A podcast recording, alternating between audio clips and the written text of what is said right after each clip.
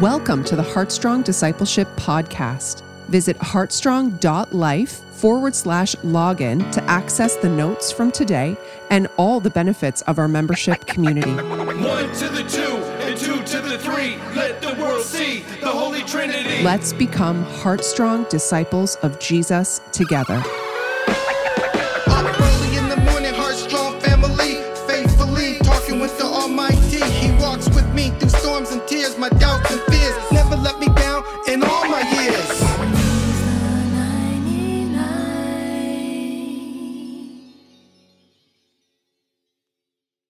Right, so here we are, our fi- my final day teaching with you in our final uh, time together as um, Pastor Ingrid and I hosting uh, and leading uh, Heartstrong this month. You'll be moving on to a new month next month and uh, next week, and it'll be. I'm sure it's going to be awesome as you continue on in um, in in Joshua and then keep moving forward.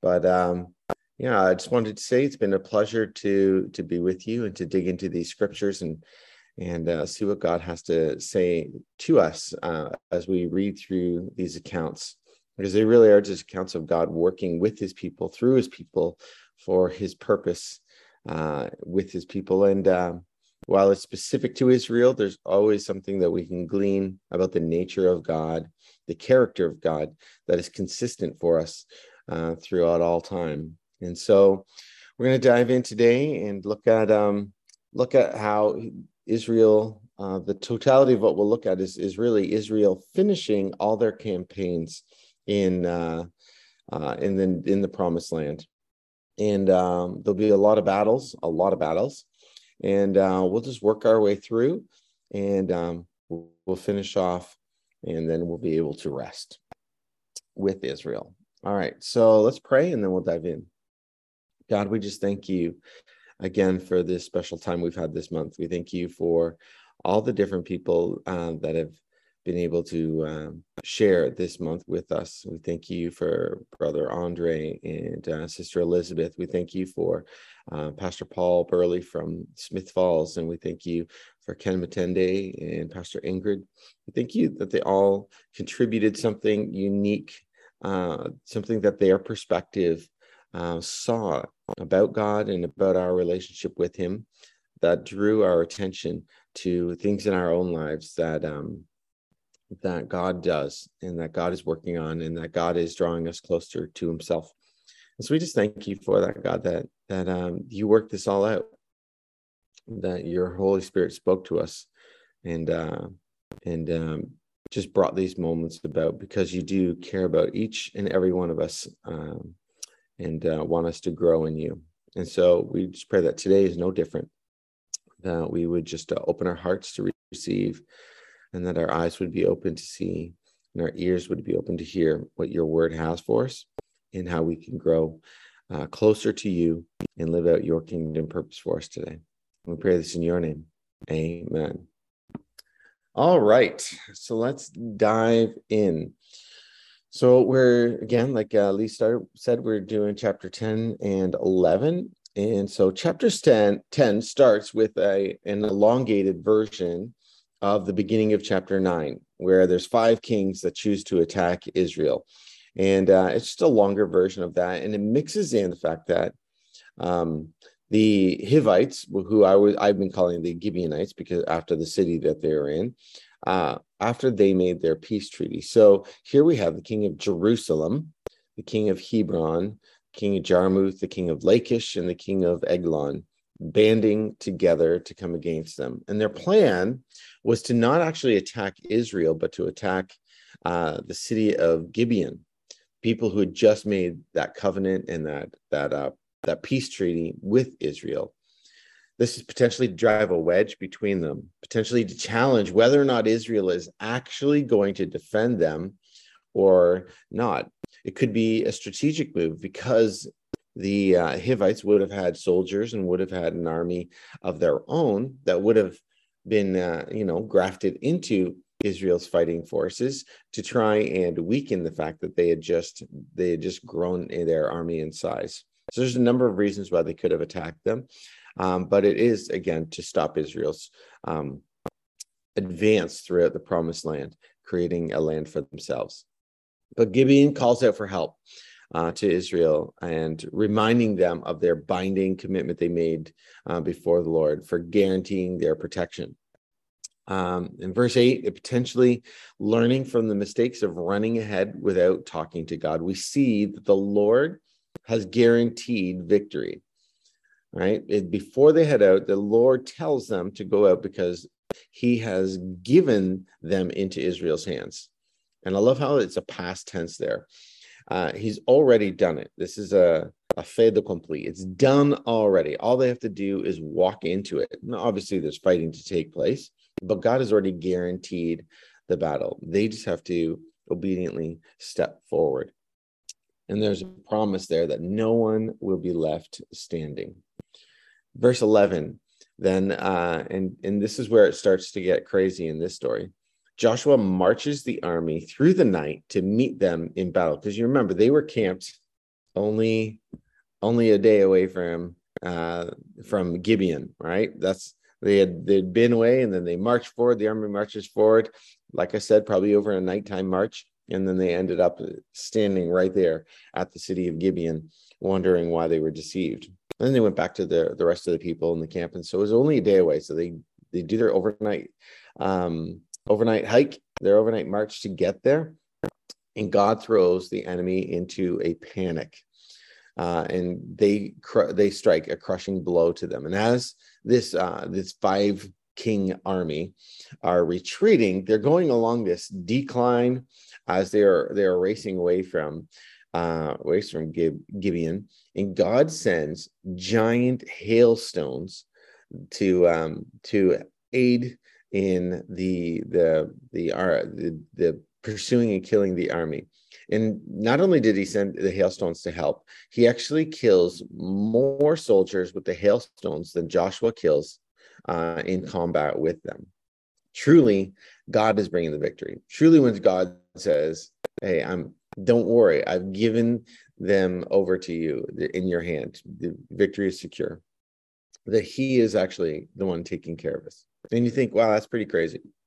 I know last night there was some pretty crazy thunderstorms, and some of you may have experienced hail where you are or or bad storms.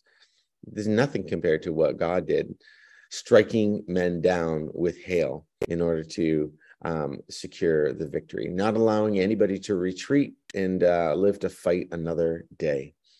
And you think, well, that's a that's a pretty crazy story of how uh, God ensures victory, but that's just the beginning because it gets crazier. Because uh, then we read in verse 12 to 16, it says, At that time, Joshua spoke to the Lord in the day when the Lord gave the Amorites over to the sons of Israel. And he said, In the sight of Israel, Sun, stand still at Gibeon, and moon in the valley of Ajalon. And the sun stood, stood still, and the moon stopped until the nation took vengeance on their enemies. He says, This Is not written in the book of Jashar? The sun stopped in the midst of heaven and did not hurry to set for about a whole day.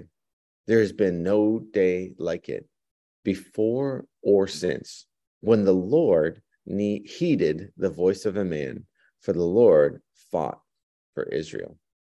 What an amazing passage you can imagine probably like me joshua standing there seeing the battle seeing that um, the they're, they're running before them and they're they're the amorites are are fleeing and trying to get back to their fortified cities and i trying to to maybe um, like uh, pull themselves back together to try and you know figure out a new a new tactic for fighting whatever it was he sees what's happening and he's like we're not going to have enough time in the day to finish off what God wants.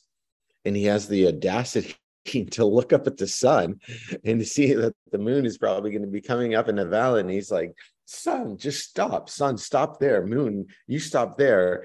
Allow us enough time to finish this battle. And you'd be like, how many times have you wished for a little bit more time in the day? we just had a little bit more hours. And yet, here, this happens. Such a surreal story. And there's been much speculation as to what this means. What happened when he said those things? Was it actually sun standing still? Was it more like of an eclipse happening of some sort? Was it a solar flare? Did the sun dim so it wasn't so bright in the hot battle? Because they're thinking maybe he was just saying sun stand still because the hailstorms were happening, and he was like, just keep it so we can fight this. Um, there was some speculation that there was only light where Israel was fighting. It stayed daytime where Israel's fighting, and uh, everywhere else it was like the rest of the day. Um, similar to what it was like in Egypt when in one of the um, one of the signs and wonders that God was doing there when they were leaving was that it was complete and utter darkness where Egypt was, but Israel had um, had daylight. So there's lots of theories as to what actually happened that try to justify it happening within natural causes.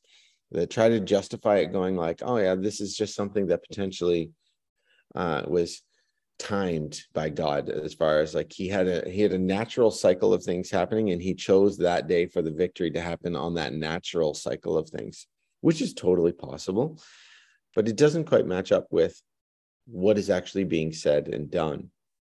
That a whole day, because an, an, a solar eclipse is an is an hour at best, or a few minutes in the daytime. It's not. It's not a tw- like a twelve hour period of light, a whole extra day's worth of sun.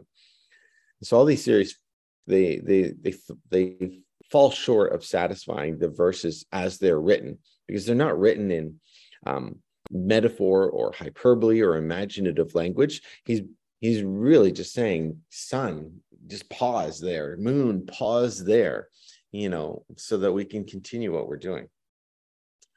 So one is left to to surely to to trust that surely the Lord answered the prayers of Joshua and extended the length of the day to allow victory to com- be complete. Somehow the earth paused in its rotation or changed its rotation to allow for the extended day. It certainly wouldn't be beyond uh, the ability of God because God made everything. He spoke everything into existence. How easy would it be for him to pause what he could speak into existence and allow this to happen? He's done all the signs in Egypt. He's parted the water for Israel. They just finished eating manna for 40 years in the desert. Or how about this? Their sandals for those 40 years never wore out. Their clothes never wore out. Now, I'm sure a lot of you here have had kids, and you know that is probably the greatest miracle that was in here. Their clothes did not wear out. How many people know kids' shoes do not last more than one season? You don't go through multiple seasons with kids' shoes. They're done. They're over. To me, that was one of the biggest miracles I saw in here, that their kids' shoes did not wear out. And so if he can make kids' shoes last for for for 40 years so they can have another generation and they can just keep wearing shoes and keep going with that, I, I have no problem believing he can make the sunset sail because I go through way too many shoes in my house. Just a little moment of lightness in the middle of this. Lightness, light standing still. Anyways, um, so we can see that God is God is doing something extraordinary there. And we also know if you're if we were to jump ahead, we also know that something special happens in Second Kings uh, 20, verses 9 to 11, where Isaiah gives them the choice to see a shadow move either 10 feet forward or 10 feet backwards instantly, which changes either the direction of the sun and how the sun is moving. I don't know how that works. I don't know how you change a shadow with with without affecting time. That you can just say, "Hey, which way do you want to see that shadow move?" Ten feet, not not not a couple inches, not a not just shift a little bit to the right or to the left. Ten feet forward uh, from one side of a person, or he could make it go ten feet back the other way. That's ridiculous that that that he could say to somebody, "Oh, you want proof? Which way do you want the shadow to go? And we'll make it happen." That's how does that even happen? So obviously, God is the God of miracles and the God of extraordinary. Something like that.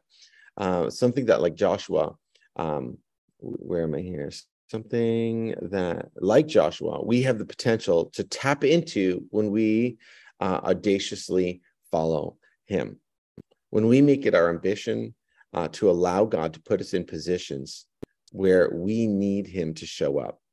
Not positions where we put ourselves in and then expect God to necessarily rescue us, but when our faith fully rests in Him, that we are certain that He has called us to do something, He'll get us through.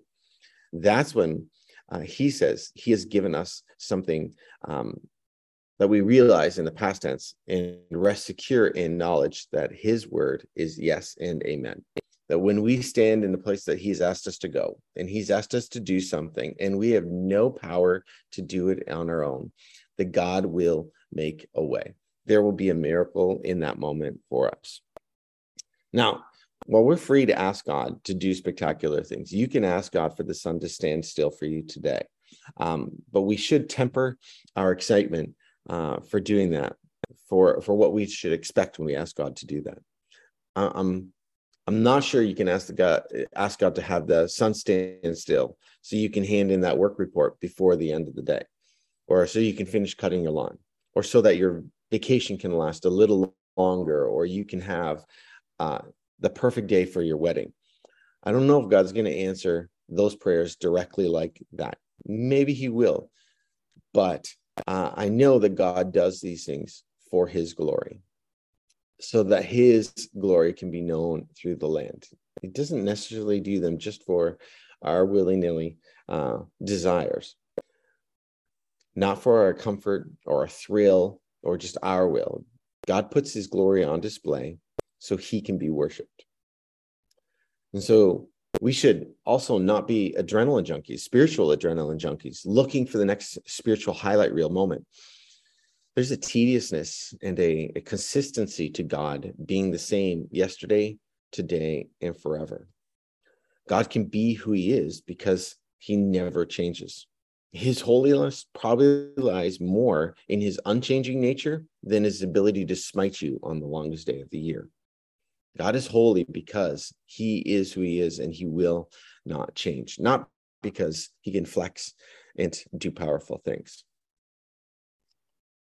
It is only our consistent faith, our, our consistent devotion to Him, that we can find humility and trust that God can do what He needs to do for His glory. And there may be an occasion for us to be the vessels that He works through. Maybe in our devotion, our faithfulness, our trust in Him, He has a moment where He's going to show off His power for His glory. And maybe a question for us today is this Does our devotion our trust and our obedience and lead uh, in Him lead us to moments where God has to move in order for the kingdom to advance, for His glory to be shown. And what do you need more of for that to happen? Devotion, trust, obedience. It's not to say that any and every one of us are going to go around walking and seeing the supernatural happen in such a dramatic way. But we can live like Joshua, like Israel, in moments of obedience, in moments of trust, in moments of faith, that gives God the space to do so.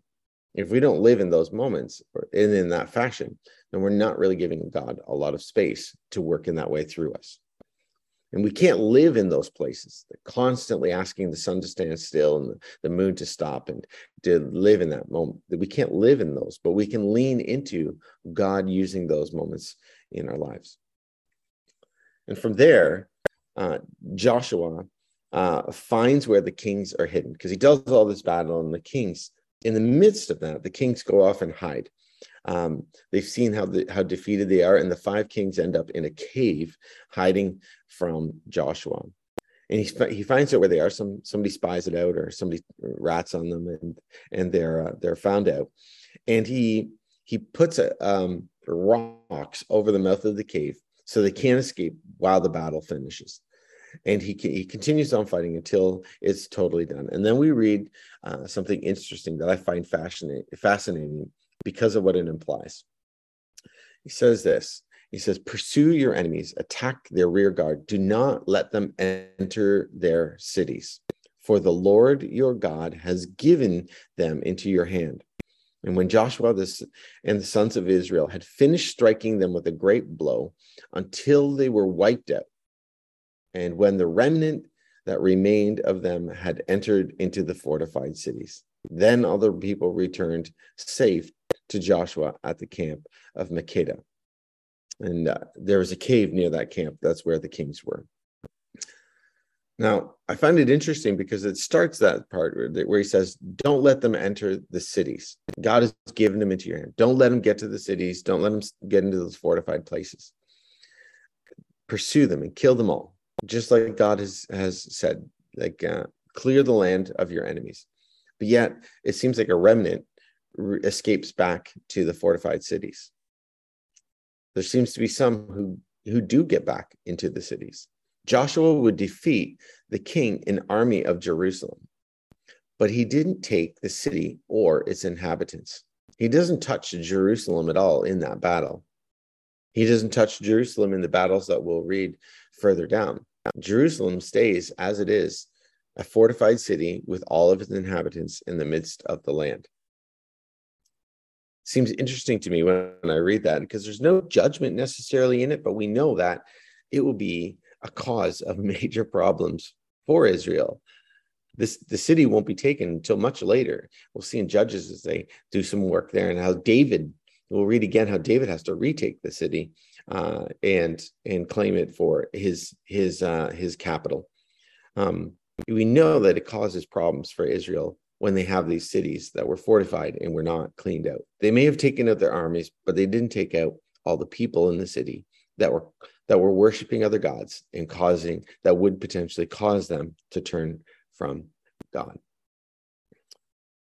Doesn't lay blame here, but it certainly had a role in Israel's trouble, staying separated to God as a nation. So I just thought it was interesting how it points that out that he says, don't let them enter their cities. And yet a remnant does enter the fortified cities. Throughout the land, no one would speak about Israel. Before i'm sure when they heard of israel they would scoff and they would throw out some curses on israel and they would say don't worry when they get to us we'll be the ones that can stop them and take care of them. But after they defeat the five kings uh, there's a fear over them about them over the land. No one even wants to mention their name for fear of them and fear of their god was certainly gripping the land joshua then has some cultural appropriate leadership exercises, leadership building exercises. And I say culturally appropriate because I don't recommend anybody do this today in uh, as a leadership exercise. Exercise. He has his his leaders, his military leaders and leaders of the nation of Israel, as a sign of domination, of victory, and of subjugation. He has them step on the necks of those five kings.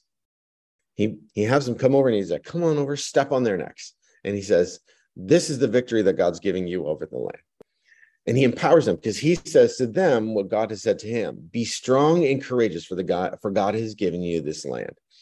And he, he's doing this as this empowering moment and says, like, listen, I know that I'm leading you, but guess what? You're in this too. And God is is with you in all this. And he he kind of like multiplies his um the strength and courage that's needed for all these battles. And I don't recommend, recommend anybody do this as a leadership exercise. Don't step on anybody's neck to encourage and empower somebody else as far as the role they have in authority and leadership. But in that case, in this section, um, it's culturally appropriate for what they're doing because it was those things. To do so in that culture meant you have been dominated. You have been uh, so uh, there's you've been subjected to um, either destruction or to um, slavery or to whatever uh, over your enemy. But it's interesting that Joshua does this, that he takes this moment to take his leaders and build into them the, the fact that they're strong and courageous as well. And so, my question here for you would be this Who in your life could have joined you or could join you in proverbially stepping on next? Could, could join you in moments of victory to say, hey, you are a part of this victory and you have this, you need to be strong and courageous for what God has for you to do. Maybe there's somebody who needs to you you can empower to do that so they can walk confidently into what god has um, for them what god has the the kingdom glorifying wins that god has for them to step into. So maybe think about that. Who in your life can you bring along in moments of victory and say this is you too you have this too What's in me to be able to accomplish this is also in you, to be able to give them the strength to potentially do that as well. Could be beautiful mentoring, discipling, and leading moments for somebody who's um, growing in Christ and needs to to have that moment of victory in order to be able to say, "Hey, I was a part of this. I can I can lead something like this." All right. Leadership moments, discipleship moments like this can be life-giving. So, and so empowering for this growing and maturing in faith. Joshua closes these battles, killing the kings, cursing them, and burying them in the cave that they were found in. This is a constant thing that they would do is is bury the leaders, bury somebody in a cave or underneath, and they would become a it become known. This is where this king is buried. This is where those five kings are buried. This is this is what god did in the land. So these memorials and these stone piles weren't just um quick graves for them to to to bury and move on. They were they were markers of what god had done. And they were like warnings for anybody else who would want to think they could challenge that god god is is, is given them victory. All right uh let's see where we okay so next thing I want to do that that pretty much gets us through chapter um, chapter 10, uh, 10. And I, what I want to do here is I want to just uh, in our closing time together, I want us to just to read through chapter 11 as we go through all these different battles and hear the victories that God had for them and how they brought them about. So if you have your Bible, you can pull it out and follow along. And we're just going to read through um, chapter chapter 11 to finish off our time here together in my time teaching with you. So let's join in reading chapter 11. When Jabin, king of Hazor, heard this, he sent Jobab, king of Madon, and the king, king of Shimron, and the king of Ash, Ashkaphath, and the kings who were in the northern hill country, in the Arabah, south of Chinneroth, and then the lowland in uh, Naphtor, on the west, uh, to the Canaanites in the east and the west, to the Amorites and the Hittites and the Perizzites and the Jebusites in the hill country and the Hivites under Hermon and the land of Mizpah. And they, they came out with all their troops, a great horde in number, like the sand that is on the seashore, with very many horses and chariots. I'm picturing if you've ever seen um, the um, Lord of the Rings, that final battle, like uh, in the one in the one uh, movie, um, and there's hordes everywhere, and all you can see is like a moving hill of people. That's what I'm picturing when I see that. And all the kings joined their forces and came and encamped together at the waters of Merom to fight against Israel. And again, the Lord said to Joshua, so we can see that he's consulting. God's talking to him, he's talking to God. Do not be afraid of them, for tomorrow at this time I will give them all, uh, give over all of them slain to Israel. You shall hamstring their horses and burn their chariots with fire.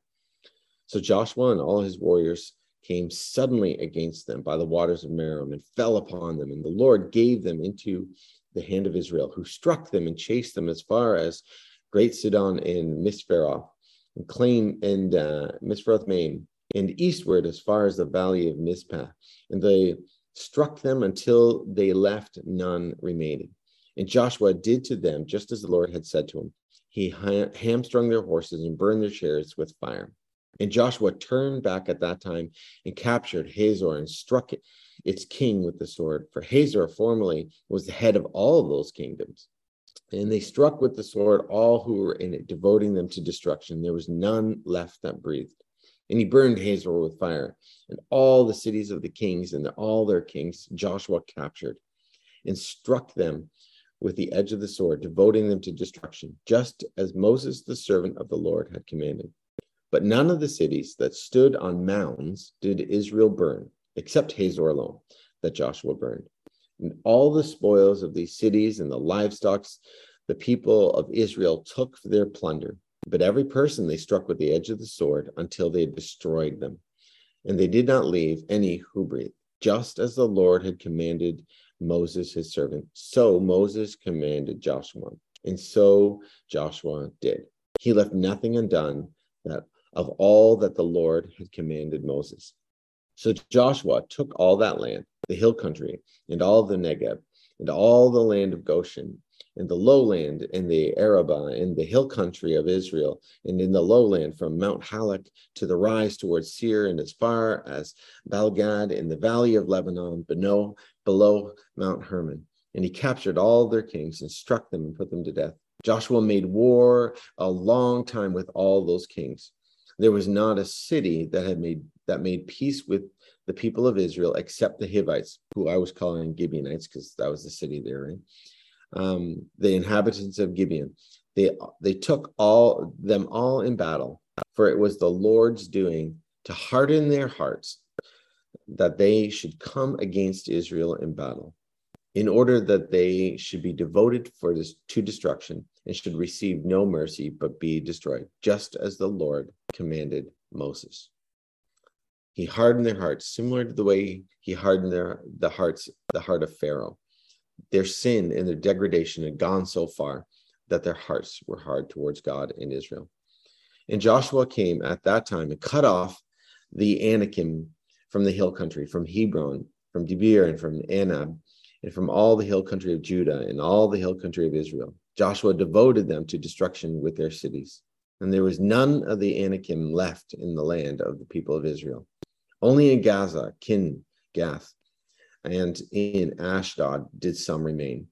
And if you know, if you heard that, you, you think of Gath, and uh, you think of some of those places. The the um, Anakim were the giants in the land that that dismayed the first spies. They were the tall, big, huge ones. And this is probably where we have Goliath coming from. Some of the remnants of this people is where we see Goliath. And Joshua gave it for an inheritance to uh, Israel according to their tribal allotments. In the sorry, I missed the first part. Joshua took the whole land according to all that the Lord had spoken to Moses, and then he gave it as an inheritance. And the land had rest from war.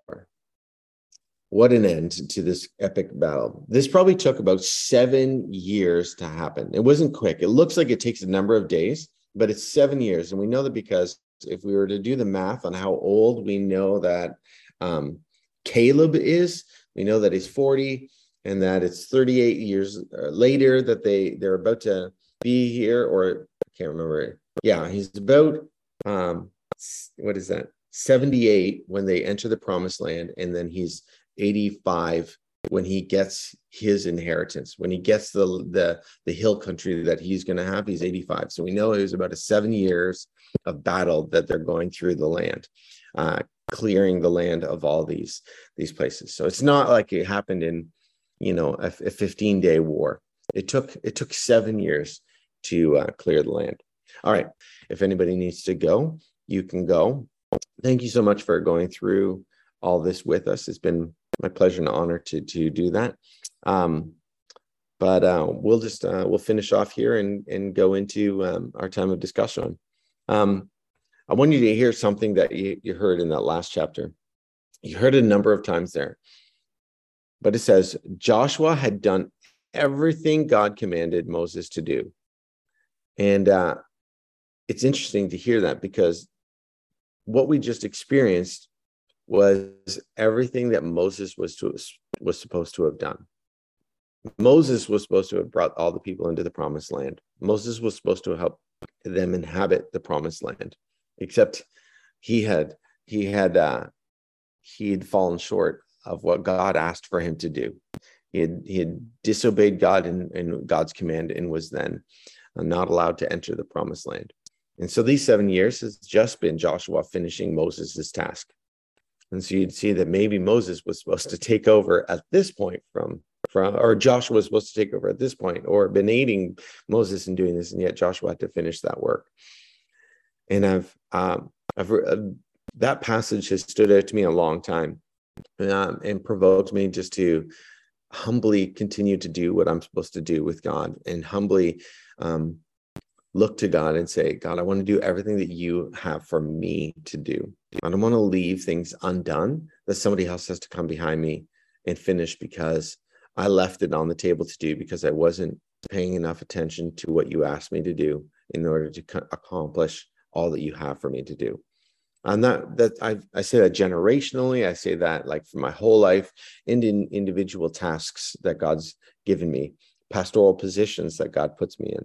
I don't want to leave things undone that God asked me to do uh, for another person to have to do.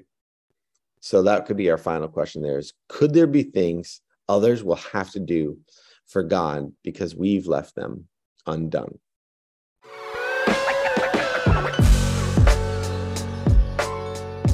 Thank you for joining us today. A heartstrong disciple of Jesus is one who has been saved by grace and is becoming more like Jesus by abiding in him, learning how Jesus lived, and following in his ways. One of the ways we are helping you become heartstrong is through the monthly training plan, which breaks down how you can practice and develop your spiritual disciplines.